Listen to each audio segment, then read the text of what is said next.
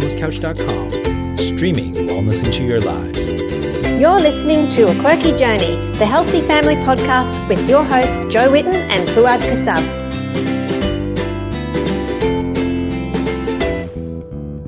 Hi, everybody, and today we have with us Dr. Igor Tabrizian, and we're going to be talking about his awesome new book, Staying Healthy. Um, we have lots of questions for you, Dr. T, so I hope you're ready. Ready as I ever be. Okay. I can always edit out my answers, I gather. no, we need your answers. If they're politically incorrect. Oh, well, good fun. From the look of the New South Wales ballot paper, um, it'd be pretty hard to be that. Did you see the picture of it? I didn't. Huge. What was it? What is it? It, it had, um, it was almost like uh, the size of a small tablecloth. Oh, Ah, yeah. ours was pretty big too. All right. Oh, well, yes, so we were just having like a to know. we were just having a little chat before we started, and um, we were looking through your book, which is fascinating, and it tells us all sorts of things about different minerals and vitamins and things in your food and what to look for. Um, we would love it if you would give us a little bit of an overview on your book and why you wrote it and what it's for, and then we can ask you some questions about it. Yeah, I guess maybe I'm addicted to writing books. So are we. Um, certainly Caused by addicted to reading them. But you know, sometimes you read things and you go, "Oh, why didn't somebody write a book about so and so? Why didn't Yes. someone do an app for so and so?" You know, Yeah. and so I think I've written in that way, perhaps because I started doing a course in media studies, and they were saying the best journalists were the ones that did pick those niches Yeah. because you know they editors get copy and text all the time. They go, "Oh, more of the same," and then something different comes along and said, "Oh, yes, I see what they've done here. They've picked this gap. It's a bit like in cricket." So, I uh, looking at all the things that I knew and looking like you can go to health food shops and and spend a whole day there, almost trial and error, finding things that might suit you.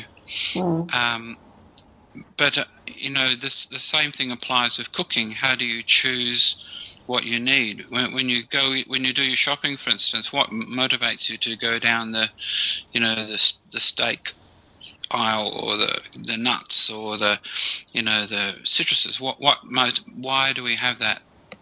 That feeling? Is it is it really random or is there some you know other um, basic program running? Because animals do this. Mhm. and i guess i was thinking well why do people choose things? Do they choose things just because they're in front of them? Or is there there's some kind of need? Does the body kind of bypass their conscious state and say look you're low in molybdenum so i think you should get a dozen eggs this time you know? Mm. so, uh, and a- couple of things over the years, I've been to various conferences and meetings and that, and there was one guy, I'm not a big fan of him, but he wrote a book called Dead Doctors Don't Lie. Mhm.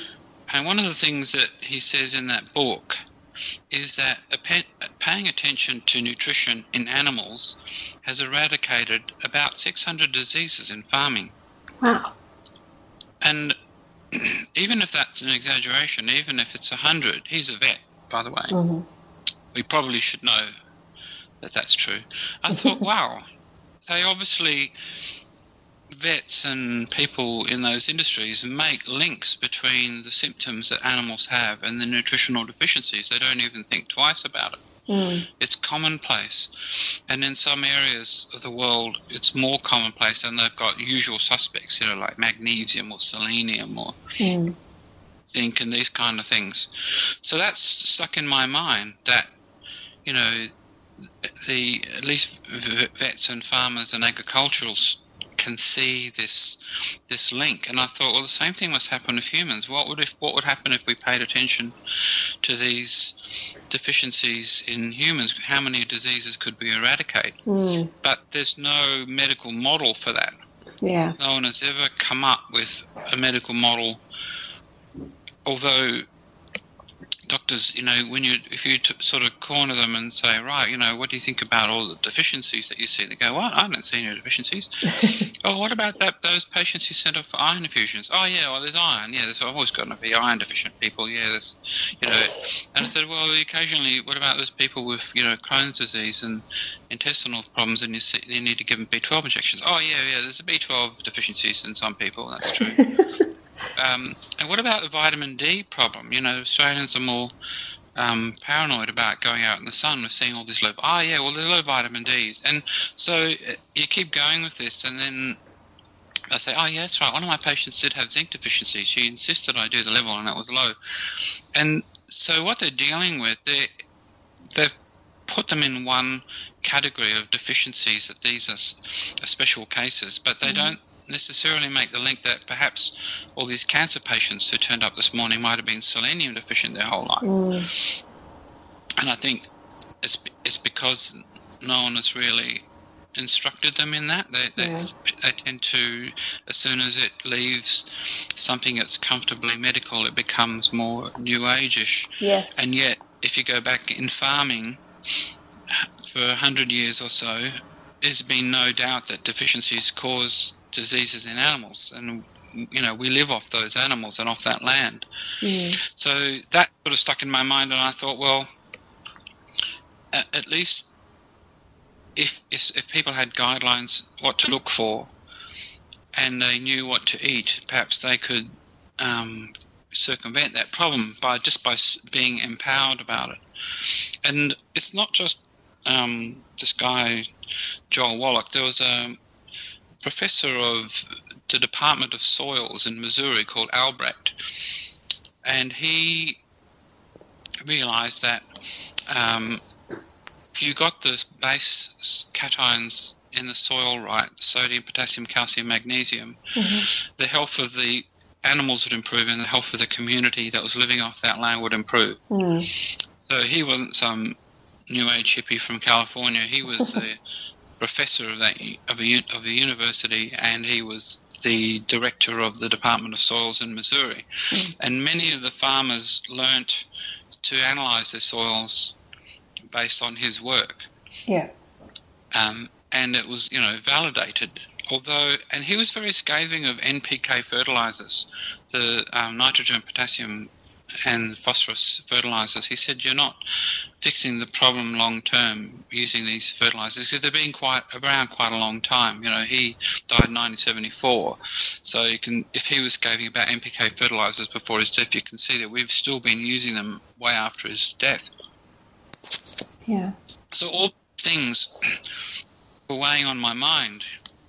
Um, how do you, you know, we should open the door for people to recognize deficiency states because you know there's obvious ones and then there's what they call marginal deficiencies where people are prone to getting certain deficiencies mm. i suppose iron in a menstruating female is a bit like that isn't it mm. like if your ferritin's on the borderline you have a heavy period you've gone from a marginal deficiency to an obvious one mm. Um, zinc is like that as well. When you get stressed or go, a child goes through a growth spurt, the zinc level will fall because it's mm. being utilized for certain processes temporarily, okay. hoping that there's a catch-up plan. Yeah. And in general, what I, I, in the book that I've written, there's several sections to it. Um, I was just looking at the bit with zinc, actually. The introduction, yeah. What is deficiency and what is suboptimal? Mm and how do the plants put these things?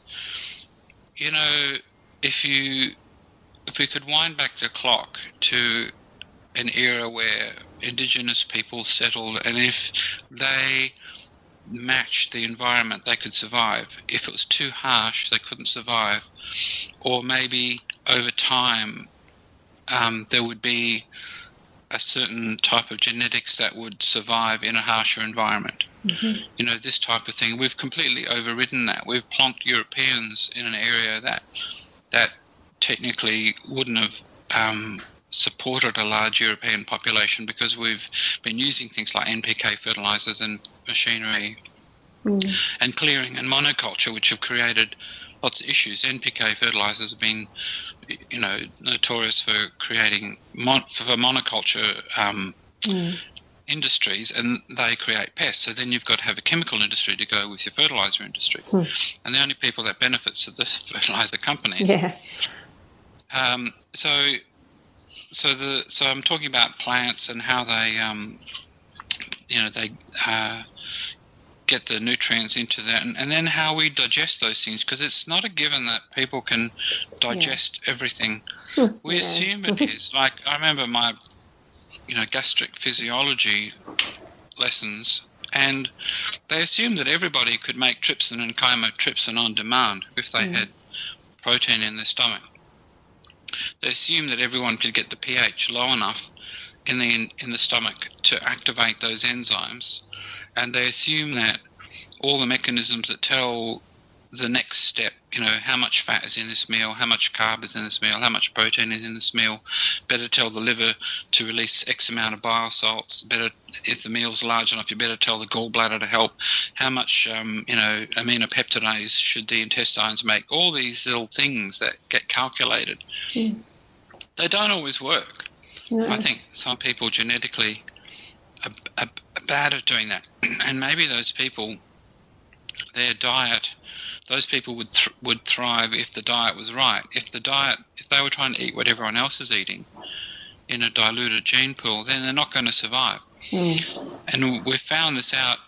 Um, I think there are a significant number of people who have who are born with maldigestion, and and then we also so it's not a given that you if you eat a certain food you're going to absorb it, but indigenous people, if you ever look at regional cuisines, did you ever wonder sometimes why did they pick this food? Why did they combine Yeah. those ingredients? Is it just personal taste? Is that what makes up um, their particular diet? You know that there are all these cooking programs where, you know, um, food safari and whatnot. They go around Alain Boudin, all these people, and they go to regional areas, and the really old food, you know, uh, people going back to indigenous and um, you know culturally based foods, they must have had a reason for putting ingredients together. Is it that those people were eating more of something to compensate for the soil deficiency? Was it something innate? Is this the same as animals will go to certain plants when they're sick? Yeah. Yeah. Is that why? You know, in Indian food, the, in the south where the hottest food is, and the most inclement of the climates, there are theories that, that the food and the, the environment will create rancidity very quickly. So you need something that has natural antibiotics, and hence many of the spices that they use would offset that issue. Do you see what I mean? Yeah. Yeah. So the and then the, you know the Vietnamese use so many um, herbs in their soups, just almost equal volume. excuse me, of weight of herbs. So I think that um, if you look at indigenous cultures, they tend to maximize their nutrients and minimize their deficiencies by the ch- food that they choose. But here in our Western world, we just eat the same thing. We just eat what we what what's there. Do you know what I mean? Yeah. And that plus, you know, the maldigestions that we see. That plus the the soil deficiencies and perhaps the the uh, incorrect farming practices or perhaps suboptimal farming practices that create those foods. This is we- we've got all these issues. So even just going through a health food shop and finding a supplement might not improve that because the very reason you can't absorb iron is the reason why you won't absorb the iron supplement. Right. So I've tried to put a little bit of that in the book as well to say that that you know you need to look at digestion and if you if you're getting to a certain point where you're not digesting you need to have it you know have some sort of objective help with it so yeah the the first part is you know like the biochemistry why are these things so special why is iron special? Why is copper special? Do we have issues with too much or too little? Generally we understand it's easier to understand the issues when the um, the level is low because it's you can imagine like a, a, a car and the petrol level is low or the oil level is low it's probably not going to run optimally. But we do have issues sometimes when these things get too high people with iron overload or copper Mm. overload. And then some certain I looked at I couldn't cover everything but I looked at things like vitamin B12 because that's very Mm. pertinent to people who are vegetarian, vegan, or even people with significant digestive issues in the small intestine, which are definitely more of. We Yeah. understand there are more of them now than there used to Mm. be. For sure. And then vitamin C and vitamin D have their own, you know, quirks and characteristics. So there's a, there was I singled them out as in to go through them and say why are these special? Why are your amino acids special? Why is your protein special? Mm. and then the last part of the book was the you know the A to Z of these um, common deficiencies. So yeah, there's the the background I suppose of that is the medical doctor who who gets to to see the symptoms, measure the nutrients, correct the nutrients, see the symptoms improved. I did that Mm. for years and years and years to double and triple check that what everyone else was writing was true Yeah. that if someone had zinc deficiency, their immune system was probably going to be suboptimal Mm. somewhere. They'd be more prone to sore throats and upper respiratory tract infections. They'd be more prone to gastroenteritis. Mm. And and so you would expect then that if you gave zinc to people who are predisposed to that, you would see an improvement in that. And there were studies to show exactly that. Mhm. So then the next question is, well, why would the zinc be low in these people? Why? And it, fair enough, you say, well, their dietary intake um, is poor in zinc. They live in an area where the zinc is low, but maybe they're making it worse by having a lot of grains in their diet Mm. because the phytates in the grains reduce the absorption of zinc. And that isn't just a theory. That is, is a problem in s- several countries on on this planet, including Mexico, Peru, and Indonesia. And because of their high phytate diets, they have to uh-huh. fortify their food with zinc. Okay. They've already figured it out. No, they didn't have to wait for the epidemic of, Yeah. of zinc deficiency. They've already preempted that problem. And it's the same with folate. You know, there are 39 countries in this world that um, legislate the food has to be um, fortified with folic acid. So When you say um, somebody, when you say they naturally do that in their diet, can you just give an example, um, like a practical example? Like, for instance, I know in Mexico, you have the the corn that's soaked in the lime, and they make the masa harina, and you have that with the beans. So, is that the kind of thing you're talking about? No, it's the government. The government. Ah, um, okay. I thought you meant naturally. If, no, it, the coming back to that is quite interesting because the um, the high phytate diets will um, reduce the in, um, uptake of zinc from foods in that same meal.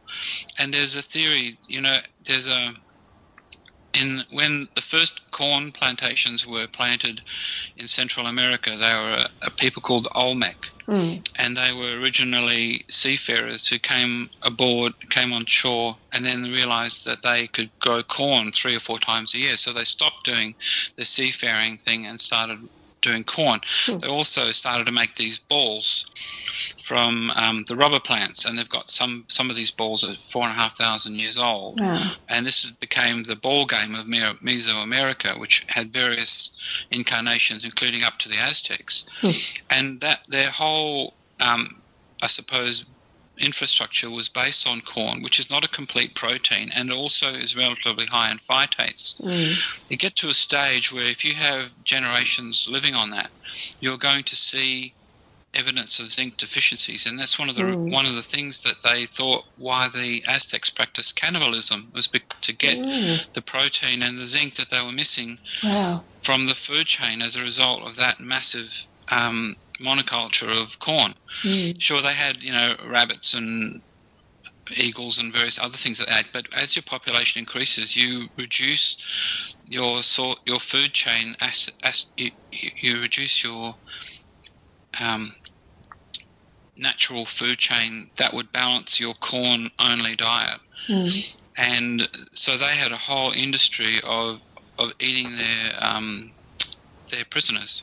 Wow. It was amazing, and you know they, they all. If you read about it from a their spiritual thing was that the the the the gods' foods should be humans, so they weren't going to sacrifice themselves. They would they would sacrifice prisoners, and they had these whole military campaign tactics not to kill too many of their enemy, just to really to, to get the terms of surrender, so that they could keep this food chain going. Wow. And they their captains and generals would capture their um, their prisoners and keep them and fatten them up on their tortillas, and then they would sacrifice them, and then they would bring back the bodies and, and share the food with, with all of their, their house, as it were. Wow. So why go to all that trouble? You know, and and they were on a high corn diet, which had begun you know a few thousand years before by the Olmec. So I think there are compensations. The the other ingredients that you choose do do influence the absorption, and over time it just becomes cultural, becomes a regional oddity. Mm. Um, so, but in those countries, Peru, Indonesia, and Mexico, the government legislates that um, there be zinc in the flour that's made from corn, Yeah. from corn flour, because not everyone grows. When you get to a certain size of population, you don't you stop growing corn yourself, and you're reliant on somebody else to grow it. Yeah. Yeah, it's interesting, isn't it? Mm, very. Where Yeah. would the So- zinc that they, they'd be fortifying the food come from? Because like I've seen uh, when people say this is iron fortified, um, I've seen videos where people like uh, will sort of grind down the cornflakes and then use a magnet, and all these Mm. iron particles will come up. Um, so the, is the source of zinc that they That put sounds in like it needs to go on MythBusters. but or yeah, yeah. Um, the uh, I don't know about that about the cornflakes. I, I don't think I haven't bought any since the last century, but I'll have to go and do that now. yeah, you have to try it and let us know. Yeah, yeah. Um, yeah, I'm not sure. I guess it would depend on what country we're talking about. With, with the fort- fortified foods, however, like the, my, I guess my que- my real question is, when you fortify food with uh, these additions into it, like you add your zinc or your, your iron or whatever, um, that doesn't seem like it would be the same as actually eating it from. An Oh no, no, it wouldn't be. And so, like for our audience who are looking at taking any step that they can to improve their own health, um, we you'd be looking. You're better off to adjust your diet as if you, Right. okay. you knew what you Mm. needed to eat extra, and that's why the book tells you that you know if you're low in zinc and you have a Thermomix, then the olive tapenade is actually a really good way to bring up your zinc level. Mm. If you're not eating oysters, and the other thing posed about the book was looking at the different um, dietary restrictions that some people have. Well, the omnivores can eat everything. Um, they don't always make the best choices, but at least they don't have any restrictions. And then, you know, the gluten free people, they will have significant restrictions um, in in their diet. And then the vegans, you know, obviously are not going to be able to eat oysters, um, you know, as a as a source of zinc. They've got to f- pick other foods.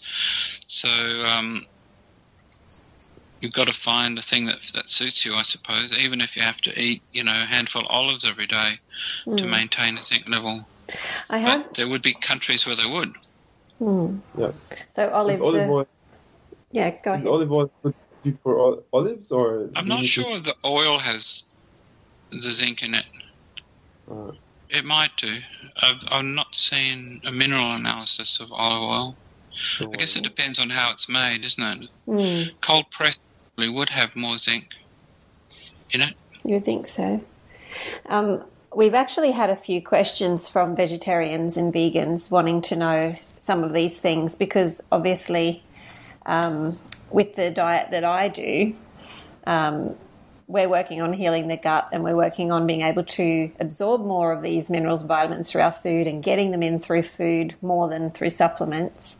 Um, but I don't really know what to tell people who are not able to eat the meat and the broths and everything. So I thought I'd pick your brain about it a bit. I noticed you have a little bit about it, like you said in the book, um, for vegetarians and vegans and things that they need to be aware of and things that they can eat. Um, can I just quickly ask you, have you got some tips for them on um, just absorbing these nutrients into their in their food? Like if they've got a leaky gut or they've got gut issues, some some kind of tips for them. What sort of things that they can do?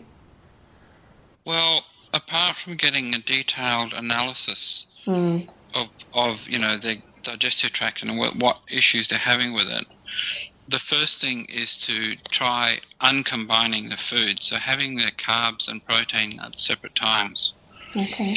because in an unhealthy gut, that's the most stressful um, combination of things. And that would be for anyone, is it? Really? It's for anyone. It's not really. But um, if you're trying to optimize digestion, and it's because, like many of them will make a like a complete meal, um, but they might not absorb a significant amount of it because of that stress of carbohydrate and protein. It's because Hmm. carbohydrate digestion begins in the mouth, and the other thing is to make sure you really chew your food because if you don't, that definitely stresses things further down, like Mm. gulping the food down quickly, and also making sure that you've got you know good teeth to do that. If you're on a teeth a diet with high, that's high in nuts, that's really stressful on your teeth as well. So Mm. making sure you have a good dentition for it, chewing the food, having your rice separate to the rest of the meal. Um, I know that probably sounds crazy, but if you're trying to to heal the gut, then that might be something you could do at least at the beginning while you're because the worst thing is to half digest the food in a person with leaky gut and then that those peptide fragments the, the, the half or you know quarter digested proteins slip through those gaps Mm.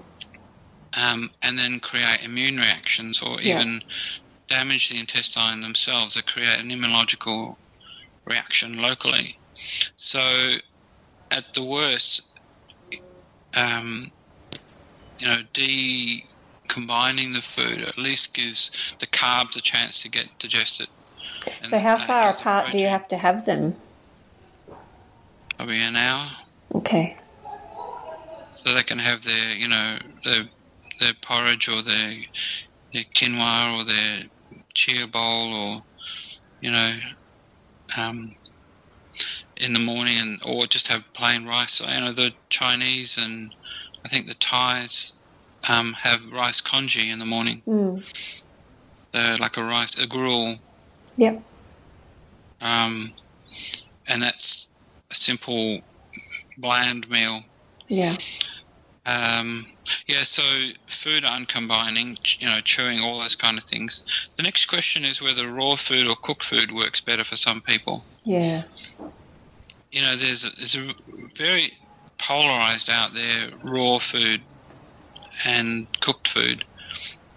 In some ways, cooking was a good thing. In some ways, it was a bad thing Mm. um, in terms of human development. Um, I suppose the yeah they can argue either way. Um, I suppose a good thing about cooking was that you did perhaps sterilize the food in some ways, reduce its ability to harm you. But then when you when you cook foods, you create other compounds that are carcinogenic. So you know these um, nitrosamines and the caramelized compounds. When you brown food, you create carcinogens. Mm. So toast, for instance, is more carcinogenic than the bread that you started with. yeah, I know. So, Mm. um, you know, there's various grades of cooking. The bread is already cooked, you know. So, um, yeah, raw food, or and some people, I know my patients will say, "Look, I went on this raw food diet and I felt absolutely fantastic," and the next one will come in and say, "Oh, I cannot digest raw food. I have to have it cooked at least." Yeah. And perhaps that's saying something about their innate pattern of digestion. Maybe they need some assistance that's created by, you know, denaturing the food with the cooking. I mean, you do get some denaturing. That's why, um, you know, Brussels sprouts will go from crunchy to incredibly soggy, and peas, etc. Um, so perhaps with the vegetarians, do some experiments and find out what you can digest raw and what you need to cook. Mm. and stick with it. Don't try to, to go against the grain with it. So, so are you saying that it's better if you can eat it raw, eat it raw, otherwise cook it? Is Yeah. what? Okay. apart from potatoes and those sort of root vegetables, I suppose. Beetroot, you can sort of do it, Yeah. but it's a bit chewy, isn't it? And turnips probably not that pleasant. um, yeah, so like you know, the Chinese they don't have anything raw. Mm. For centuries, none of their vegetables are raw. In, there was one exception, I think that that broke the rule, and it was a relatively recent um, invention by some Hong Kong chefs called Sang Choi Bao, Mm. and it's um, either pigeon mince or pork mince and some other condiments um, fried and then put in a lettuce leaf, a raw lettuce leaf. And it caused such a stir because the Chinese would go, "What? We always cook our lettuce. Why would we have it Oh, raw?" really? They cook it? Yeah, and you never eat the garnishes in Hong Kong restaurants. That was the first thing I learnt when I was in there because it was probably been there from the day before and just recycled. But, uh, it was just an unwritten rule that you didn't eat the garnish. Okay. It was just the show. Um, not having a go at them, it's just how those Yeah, it's just work. interesting. Yeah. Mm. Um, so yeah, they've not re- really eaten anything raw. It tells you something, Hmm. doesn't it? Always cook their vegetables, even if it was lettuce, Wow. the brassicas, etc. Do you think that could Um, be that people are innate, you know, that innately know that they do better with raw or cooked? Could it be to do I with think their, so. Could it be to do with I have gut? patients who say the worst thing they can possibly eat is a fresh salad. Yeah, see, I was always like that. Um, I know when I first went to see a naturopath and I was so sick, and he he started talking to me about gut health, and I was just so new to the whole concept. And I said, I suppose you want me to go home and eat a heap of salad, and, and I was thinking, man, I really don't want to eat a heap of salad. It's the last thing I feel like having. He said, No, I want you to eat slow cooked. I want you to eat steamed veggies. I want you to eat you know, the, the cooked veggies will be easier for you to digest. And I was like, oh, thank goodness, because I was, I just couldn't handle all the salads. I can handle a lot more now, but yeah, when I was really sick, that was the last thing I wanted. Um, Dr. T, with regards to like eating things like vegetables and um, digestion, like I, um I come from a culture where, for instance, we braise a lot of our vegetables. We do have a lot of raw vegetables and a lot of Mm. salad like that, and a lot of fermented. What vegetables. vegetables, particular? You, cabbage, for instance. I mean, very few We- people eat raw cabbage Uh, except in. Yeah, so um, we will eat a lot of uh, fresh herbs, for instance. Uh, we'll eat um, tomatoes and cucumbers fresh. Um, we will will have, um, I guess, yeah, a little bit of cabbage. That's that's not uncommon to have um, like fresh cabbage salads. I'm not really sure if the cabbage salad is a is a new addition to our diet, like as a sort of Middle Eastern coleslaw or something like that. Uh, we'll have uh, raw carrots, um, but but quite often what we do is we get any vegetable that we can get our hand on and uh, we'll just fry a little bit of uh, garlic and onions in olive oil and then we'll add the vegetable on top of that and just let it sort of cook down and absorb the olive oil and then we'll eat that hot or cold.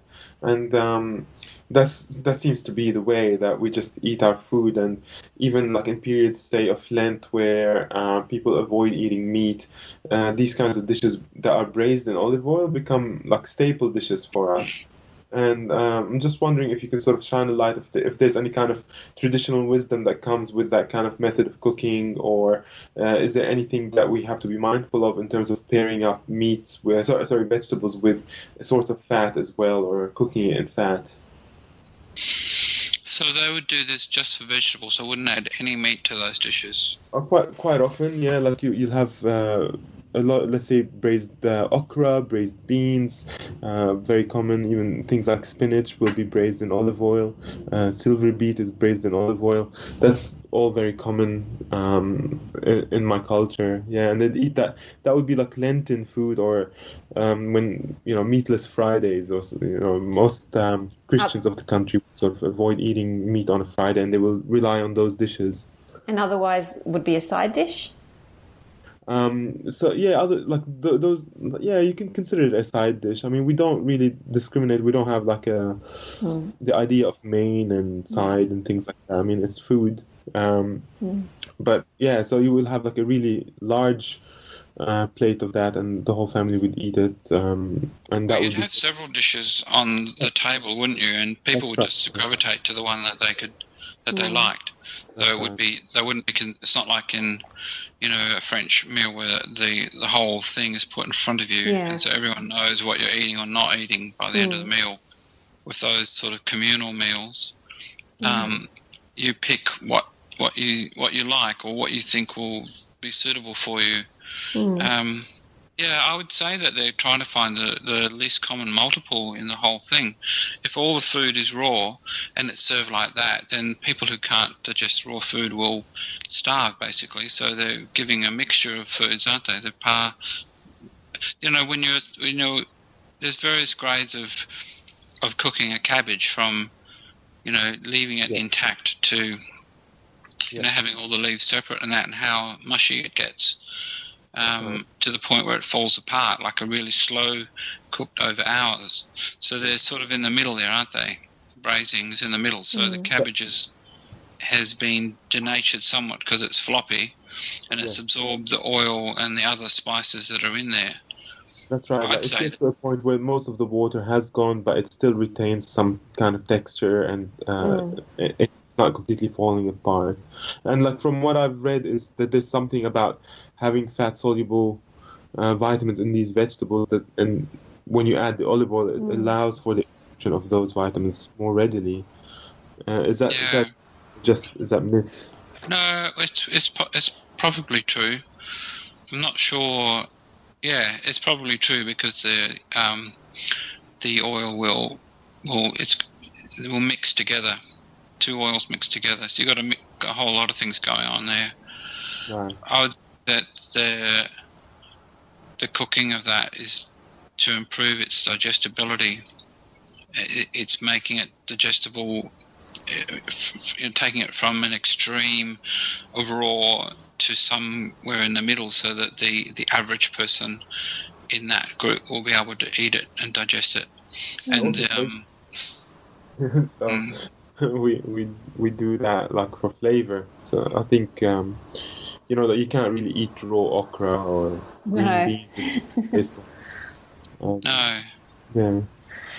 some Um, people fry the okra. The Nepalese do a dish That's like how that. we always did. It was always fried, crumbs Yeah. fried. Um, Southern America. how do you eat your vegetables, Doctor? Do you break, uh, do you cook them or are you a raw raw person? Depends on the vegetable. I do like salads. I do like that. Um, but in winter, I'm roast vegetable. Yeah.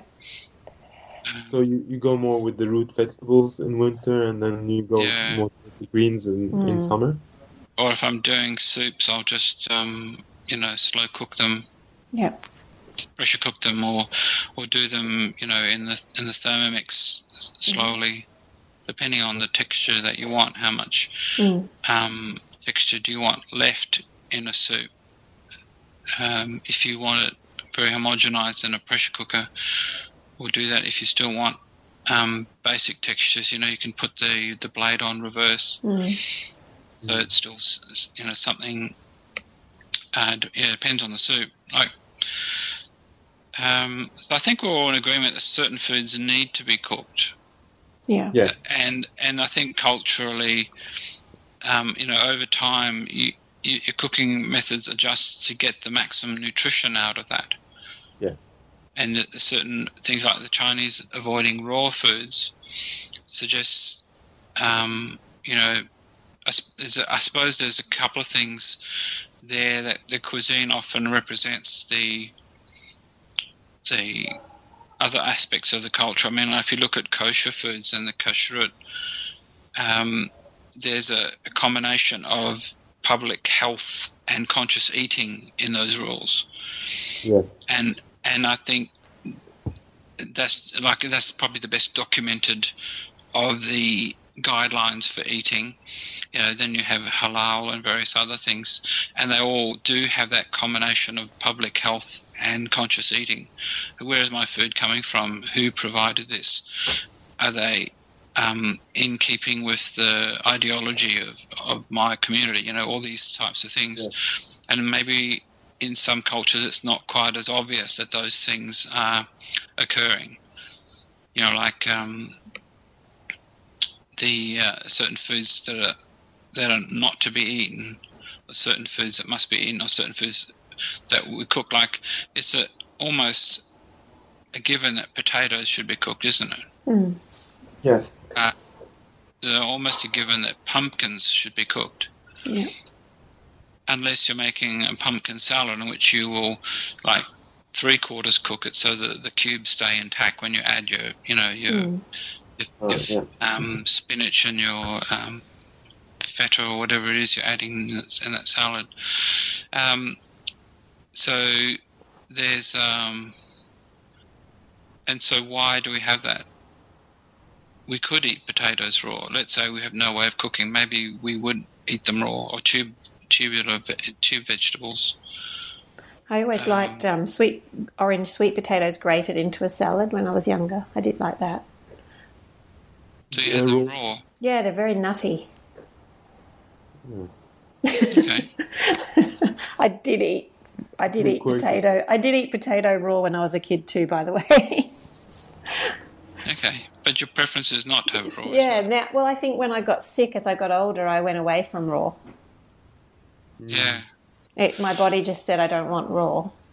You And yet it. there'd be some people who've gone completely the opposite. Yeah, Direction. yeah, that's what I They've always find all wrong. fascinating. Yeah, and they they say they feel so much better, and I'm like, man, I just couldn't do it.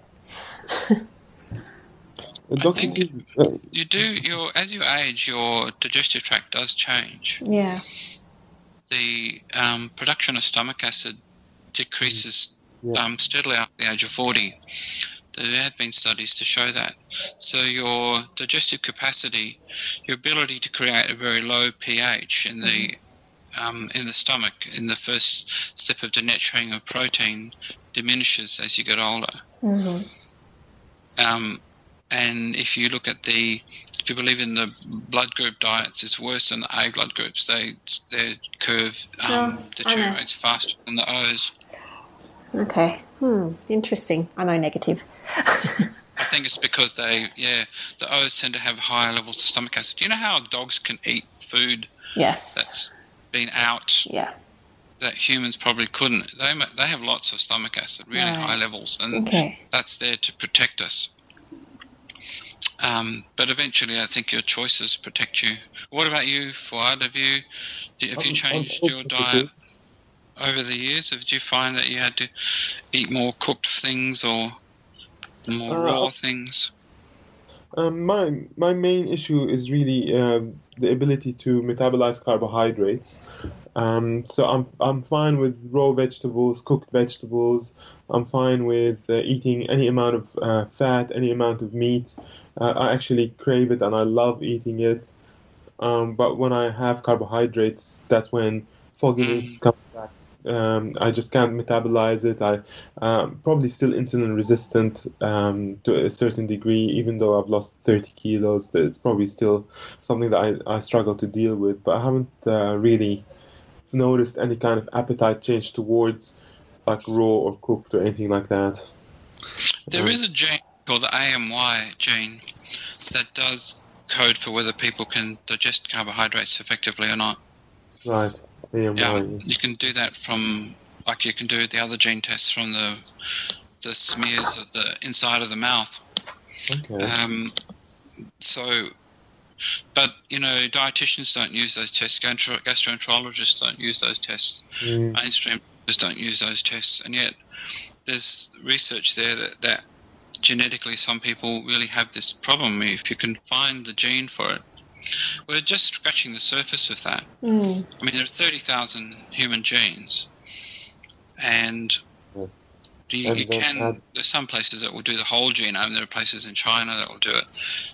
Um, and as we discover more, like I think when that technology first came out, I remember reading something from the DAN conferences to def- defeat autism now, and they had some geneticists saying that they found 20 genes associated with autism, and now the number's close to a thousand. Wow. A thousand out of 30,000 genes. Hmm. So, do you wonder, is it a disease or just a, a human variant like eye color Hmm. or skin color?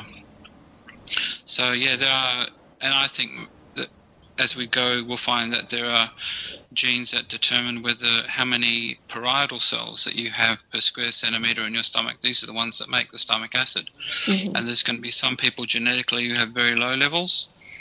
Um, and perhaps those people are better off on cooked food, and those people who have high levels, and perhaps those people are better off on raw food. Mm. There's a lot of work there. Yeah. Yeah. Um, can I just quick? Sorry, you go. Well, mine is a, a long question, and it is about the vegetarians. And Yes, stuff. mine too. Mine too. So you keep going. Um, uh, the the core of it for me is: Are there any diseases that we're seeing now? Uh, for instance, like um, uh, IBS or Crohn's or anything like that. That, for instance, if someone is on a vegetarian diet and they're not doing it correctly, that they start seeing these diseases unfold, and then if so, how can they recover from that while still remaining vegetarian? yeah, good question. Hmm. I don't know if there's more.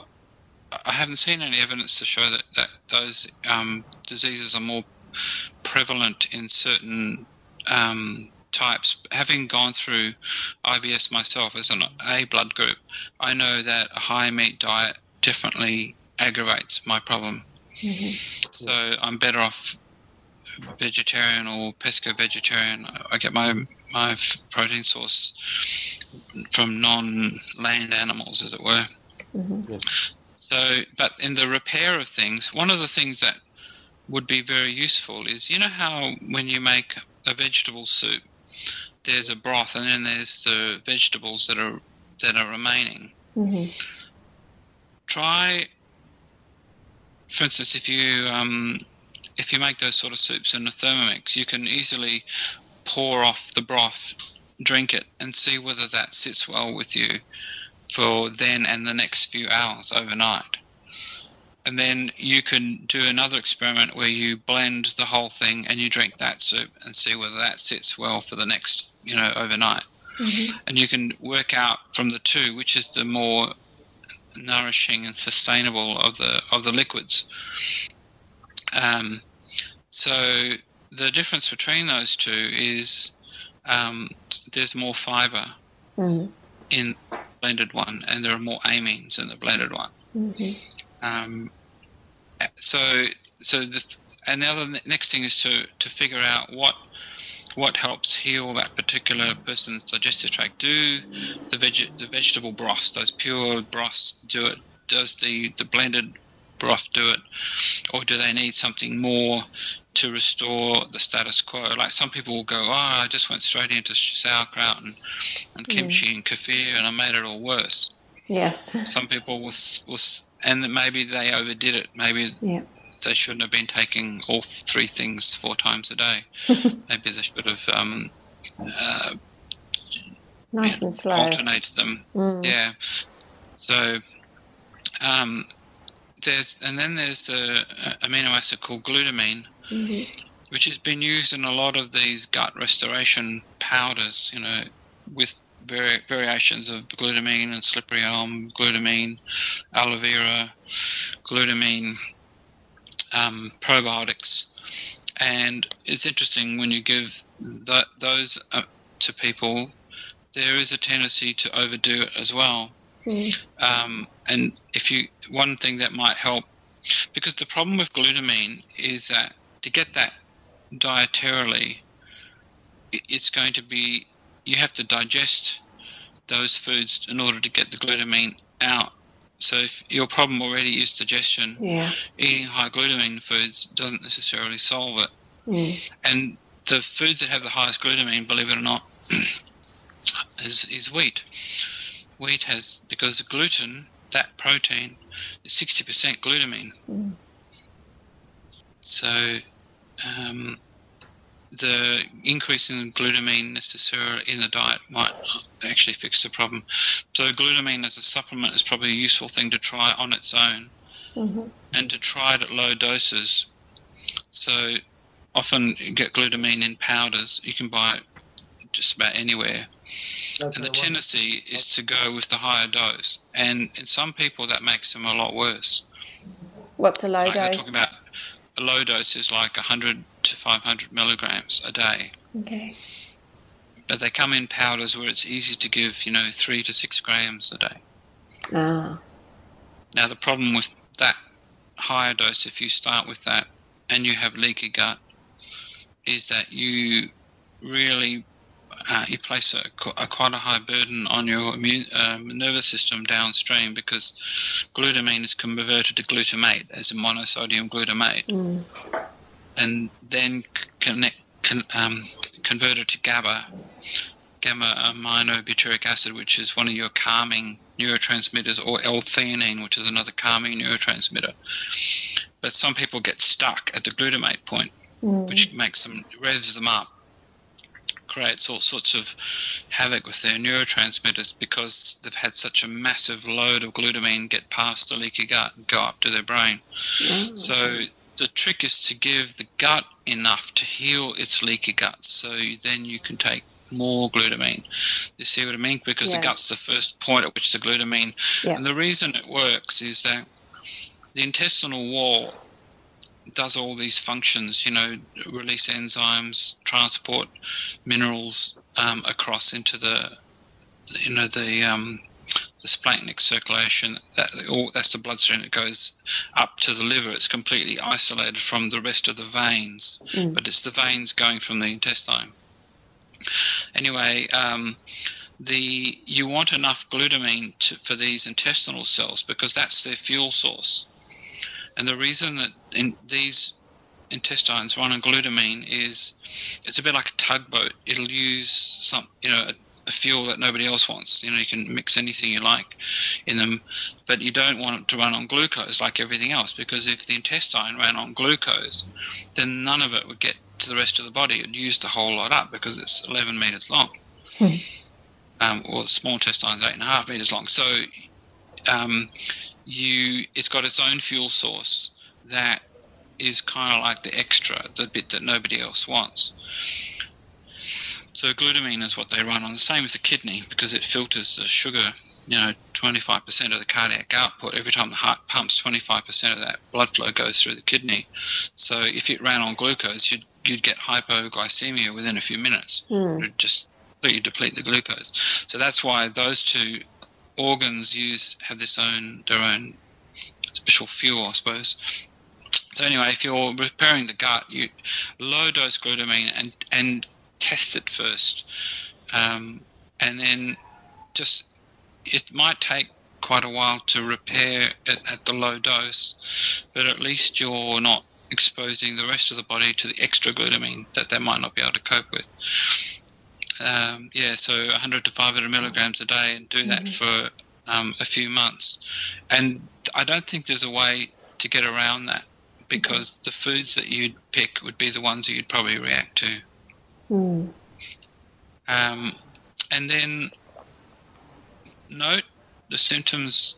You know, keeping a food diary is a pain, really, but it does help sometimes does.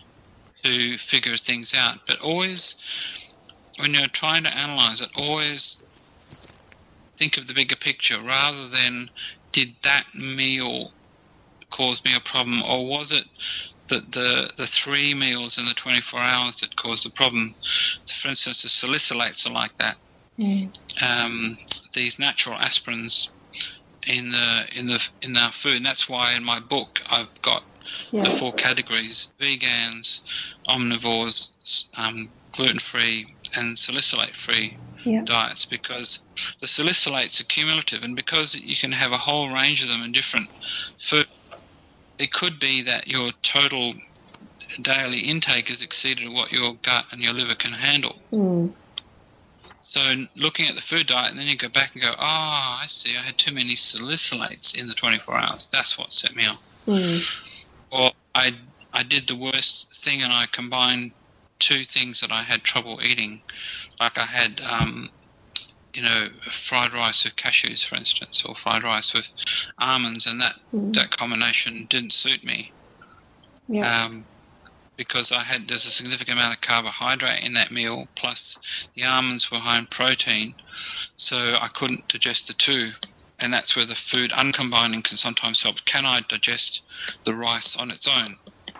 Test that. Can I Mm. digest the almonds on my own? Do I need to have them, you know, soaked and um, Activated. yeah, overnight? Yeah, this is what I found really helpful with the GAPS diet because you just brought things in one at a time and then you left it for two or three days, and it just really helped us to figure out a lot of things that we never knew bothered us. and it also helped us figure out when we could handle them. The GAPS is a it's, it's a bit like trial and error in a lot of ways. It's It like whether raw Mm. food works better than you know Yeah. um, cooked food, and because you don't know what your starting point is, you know that there's Mm. something wrong, but you don't know exactly what it is. Yeah. And in some ways, you know, that embarking on something like that for such long term, if it's not you know, I, if people want to try that, it's an inordinate amount of of mental effort to be on that diet, and and all the other things, and whether everyone should be on that diet or just one person in the family be on that Mm. diet. And same with gluten free, um, and you know, I've always I've read the book The Second Brain and the GAPS diet because the Second Brain was the, the precursor to that. It's written by somebody else. hmm And you can see the wisdom of it. Although, what really needs to happen, I suppose, is to do a comprehensive digestive stool analysis first. hmm Just because some people, you know, if you've got overgrowth of particular bacteria in there, um, Klebsiella and Citrobacter and some of these, I don't think the GAPS diet will solve that. hmm Uh, The worst stool sample I ever saw was someone who had done GAPS for two years Wow. prior to it. So they didn't get a lot of value from that because they didn't know what the starting point. They didn't know how bad the starting point was. Mm, Whereas yeast probably, if you had if your problem was high yeast, which is much less frequent than I ever thought. okay. I know a lot of people go, oh, you got yeast, you got candida, etc., etc. But the reality is, from both the bioscreen and the NutriPath stool sample test, very few people have yeast as an issue. Okay. Very few, like you know, five, ten percent, maybe not even that. The the issues were something else. So um, the the considering how long it would take, if you worked out how much is a gap diet going to cost me over a year, Mm, Um, might as well get the the- tests. three hundred and seventy dollars or whatever they are, um, three hundred eighty dollars for these stool sample tests is actually um, good value because it it it might you might not do GAPS at least at the start if you find that you had uh, an issue with um, you know with these imbalance you know overgrowth of certain bacteria and in those tests in the comprehensive stool digestive analyses you also find out what it is you're not digesting. And there are so many times where we find a patient maldigesting protein, they have a build-up of the the residues of non-digested protein, which then um, fact fuel the growth of a bacteria that shouldn't be there in those numbers. It's like stagnant water and mosquitoes. Mhm. So the short-term answer may well be to give an antibiotic for the Klebsiella or the Citrobacter, but the long-term thing would be to improve their protein digestion, even if you have to give them enzymes for a while. Hmm Sometimes that might be because they were low in zinc for a long time, and so we know that people who are low in zinc do have issues with protein digestion. You do see a build-up of, of undigested protein in their intestinal, you know, stock, as it were. Um, so then that will come back, you know, to zinc. If you get their zinc levels right, and they still have trouble with protein digestion, could it be that they are genetically prone to that problem? And I think some people are. Or has something happened to them that has changed it. And I, when I look back at all the really serious patients who had, you know, more than irritable bowel, you know, they were going on to inflammatory bowel disease. They had issues like gastroparesis, where their stomach just wouldn't empty on on demand from the nervous system, the vagus nerve. Mm-hmm. Um, almost all of them had had glandular fever prior to that. Mm. Epstein Barr causes a lot more trouble in the intestinal tract than what we realize. It's notorious for causing hepatitis and enlargement of the spleen. Yeah. If you've got someone who really had glandular fever, you don't press on their spleen very hard Oh. when you're examining them because you can rupture it. Wow. You know, there's these rules. Yeah, that's right. So it's a systemic disorder. It's not just a sore throat and the glands and I, I do have a question for you about. I don't know if this is the right time to ask it, but someone did ask me if I could ask you how because you you had chronic fatigue, didn't you? yeah. And um, she was saying um, that they had glandular fever and then chronic fatigue. And what what did you do to recover? What helps? Um, in my particular instance, I realized that um, I was on a high meat diet when I was, you know, post glandular fever and an A blood group, and that's the worst combination because you've got low stomach acid to start with, and I'm pretty sure when I look when I link it back, the the high meat diet that I was on was definitely detrimental. I was like a salmon swimming upstream, and it, it was aggravating. The reason I got so sick, I'm pretty sure, was because I was zinc deficient. Mhm. So I was eating the wrong foods, at the wrong, you know, time of day, all that kind of thing. And then when I cut meat out, that allowed me to digest my food better. I got my zinc levels up. This is looking in retrospect because I, I had no idea Mm. at the time why I was improving. And then also because I'd, I'd moved away from home, I was choosing my own foods.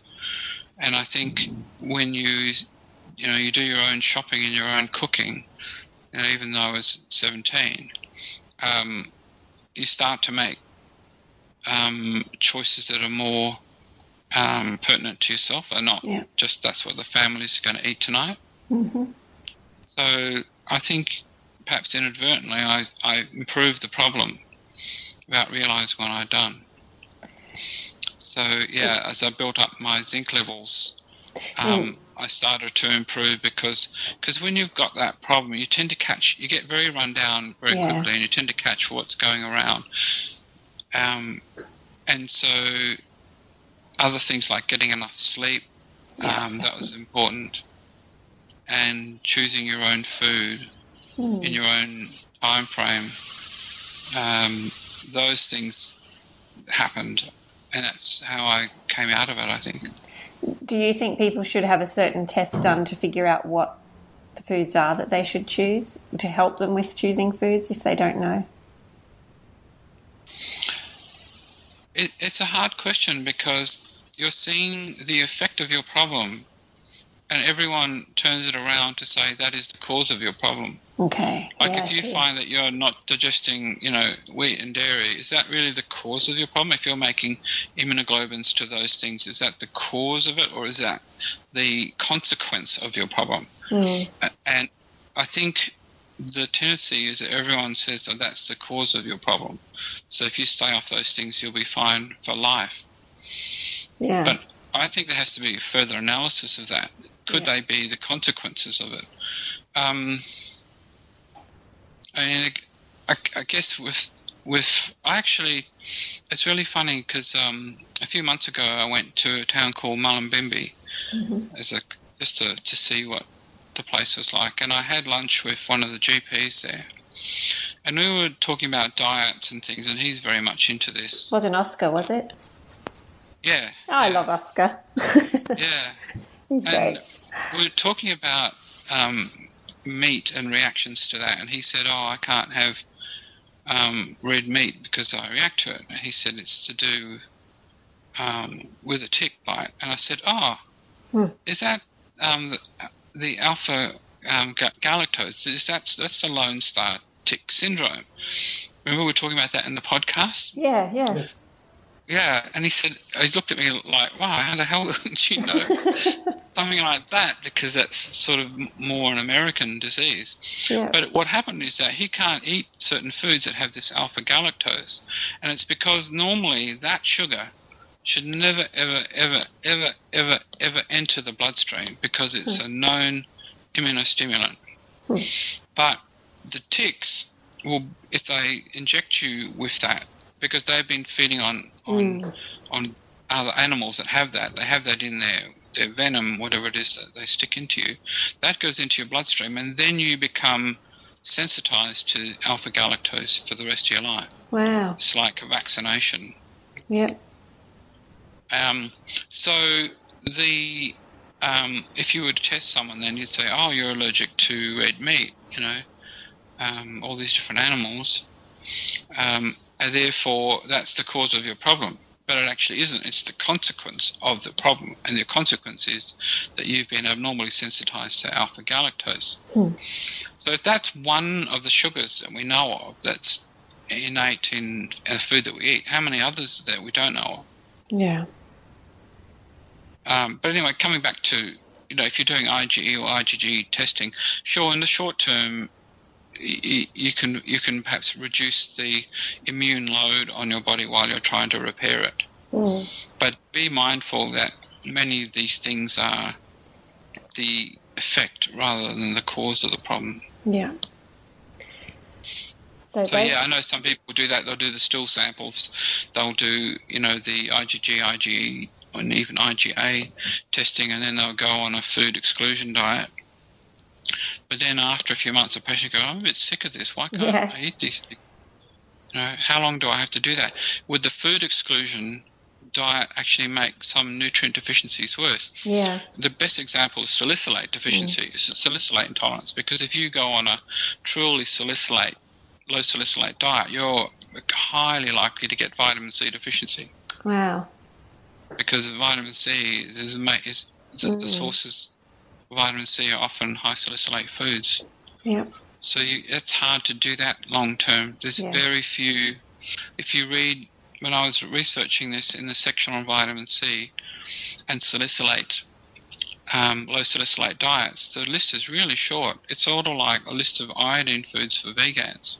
Mm. It's really, really limited. So you've got to pay attention to that if if you're on a low salicylate diet. So the question then is, if you if somebody does react to salicylates and you've proven it, um, that's the effect of their problem. So what's the cause of their problem? Yeah. Uh, you know, are they genetically prone to salicylate intolerance? Have have they been on a diet that's generally high in salicylates? Like you know, Thai food is very high in salicylates. Italian food high in salicylates. Um, did something happen to uh, reduce the the capacity to digest salicylates? We know that, that stomach acid destroys a lot of things, including pesticides, food colorings, additives, these kind of things. Mhm. That's what it's for. It's a defense system. The Chinese call it the fire. Hmm. Um, the crucible, anything survives that, then gets hit with something else.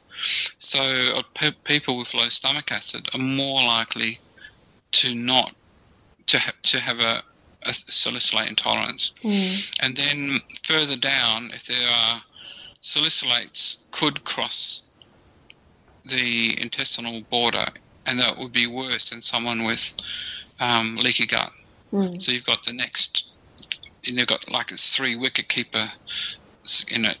The first wicket keeper um, is the stomach. The second wicket keeper is the intestinal border, and then even if the salicylates get up that bloodstream, the portal vein going up to the liver, the liver has another wicket keeper that says, wait a second, you guys aren't going into the systemic circulation because we know what aspirins do in the bloodstream. They're going to mess up prostaglandin, prostacyclin. And if you get into the brain, you're going to block glycine. So we don't want that. So you guys are just staying here. So the liver just captures all the salicylates. And the way it gets rid of it, it says, right, now what binds well with salicylate that we can send out into the bile that won't come back? Ah, glycine. Yes, we've got plenty of that. So we're going to bind the salicylate with glycine. Um, and and that salicyl glycine is the way we get rid of the, the salicylates, so that's the last wicketkeeper. So if you are glycine deficient, don't have enough of that amino acid just sitting around in your pantry, as it were. Um, you you that's your last wicketkeeper, and that's when the salicylates, all those three mechanisms have to fail before you get, you know, behavioural disorders with salicylates. Right. I'm just actually I had that page open in your book, and I was just looking at it while you were talking about it. It's very helpful. This book, just going back to your book, it's very pictorial. Yeah. It gives you, um, it's like got cartoons. I like cartoons. no, it's good. I, I couldn't really cover helps. everything, but there's enough in there to have an aha moment, and somebody yeah, says, "Oh, that's right. That up, that's know? right. Oh, and then they look up the research. And this guy's right. Yeah. Um, you know, so I've been on this low salicylate diet. I've now got scurvy.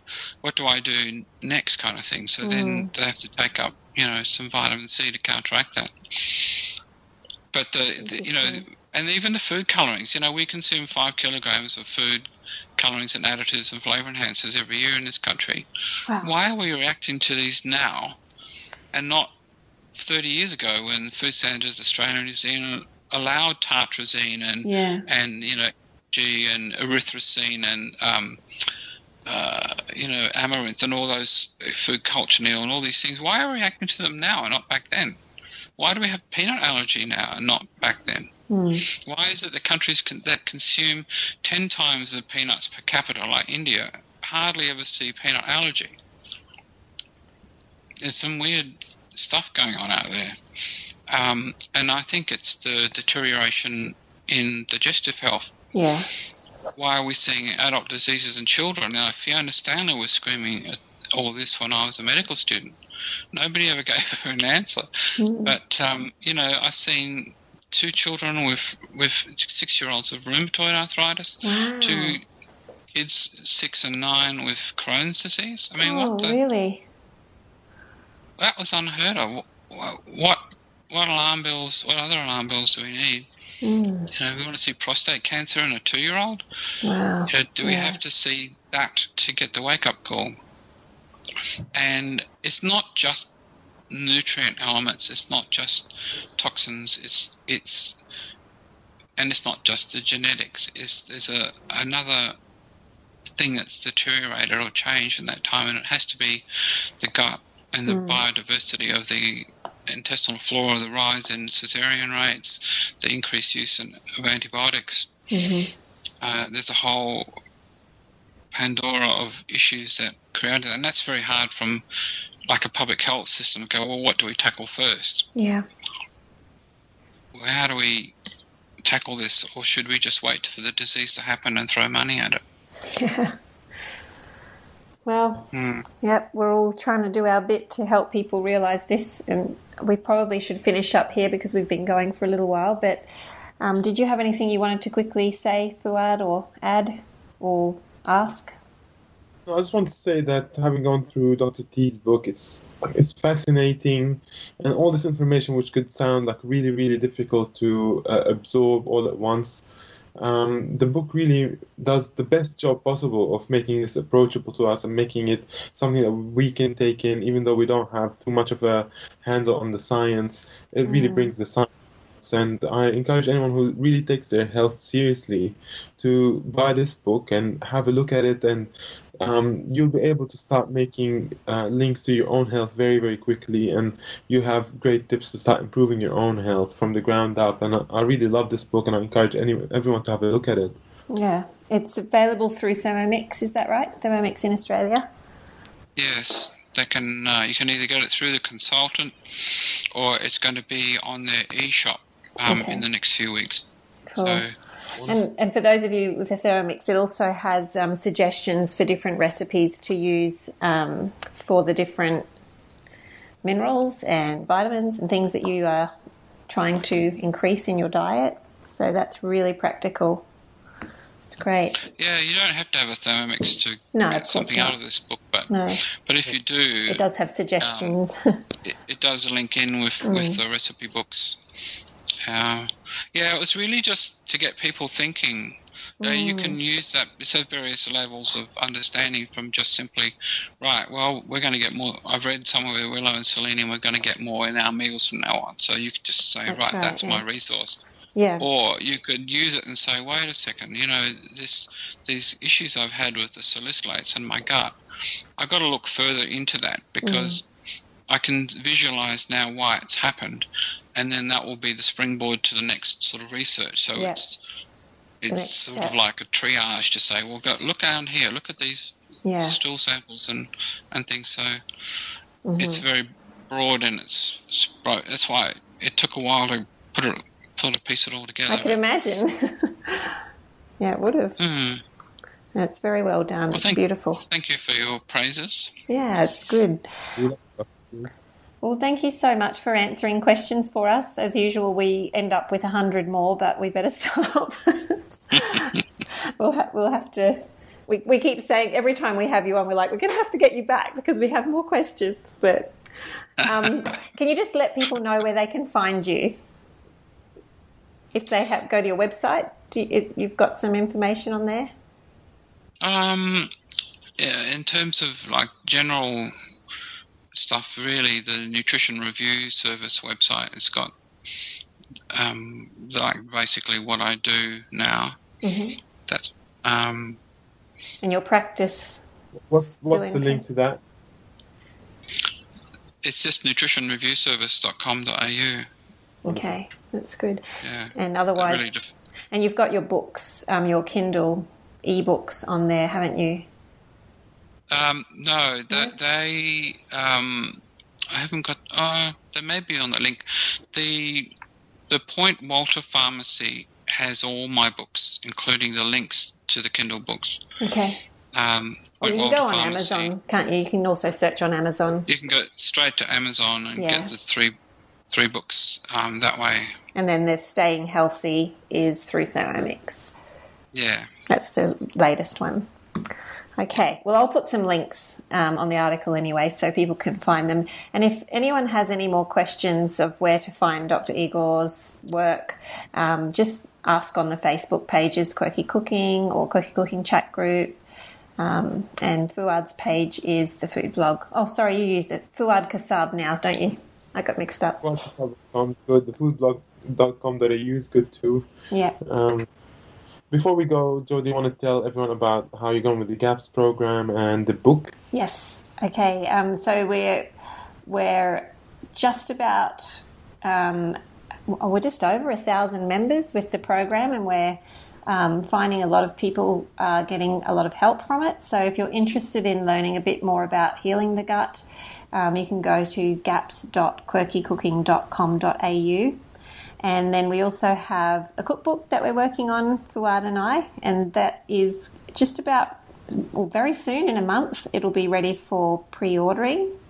So, on the first of July actually. Yeah. We, we pre-order. So keep your uh, eyes peeled. Uh, we'll be sharing across social media uh, when the book is ready for uh, pre-purchasing. yeah, and we'll be offering free shipping for anyone who orders during the uh, pre-sales period and uh, we'll also be giving a 10% discount if you order 10 or more books so that's in addition to free shipping so it's a really good deal and it helps us a lot to get this big this book going and to make it the best book we can possibly make it as well so your Yeah. support would be greatly appreciated And if you're wondering what kind of book it is, it's um, the kind of foods that we've found have really healed our families and just delicious, healthy meals. So I think everyone will love it. There'll be something for everyone. All right. Well, thank you so much, Dr. Igor. We so love having you on the show. It's always it's always very interesting, and we always learn heaps. So thank you so oh, much. thank you for having me. thanks Dr. T. and Okay. um, we'll talk to you again soon. Okay. Thanks, everybody, and we'll see you on the next podcast. This has been a production of TheWellnessCouch.com. Check us out on Facebook and join in the conversation on Facebook.com forward slash The Wellness Couch. Subscribe to each show on iTunes and check us out on Twitter. The Wellness Couch, streaming wellness into your lives. Whilst the Wellness Couch presenter endeavor to provide accurate and helpful information to their listeners, these podcasts cannot take into account individual circumstances and are not intended to be a substitute for health and medical advice from a qualified health professional. You should always seek the advice of a qualified health professional before acting on any of the information provided by any of the Wellness Couch podcasts.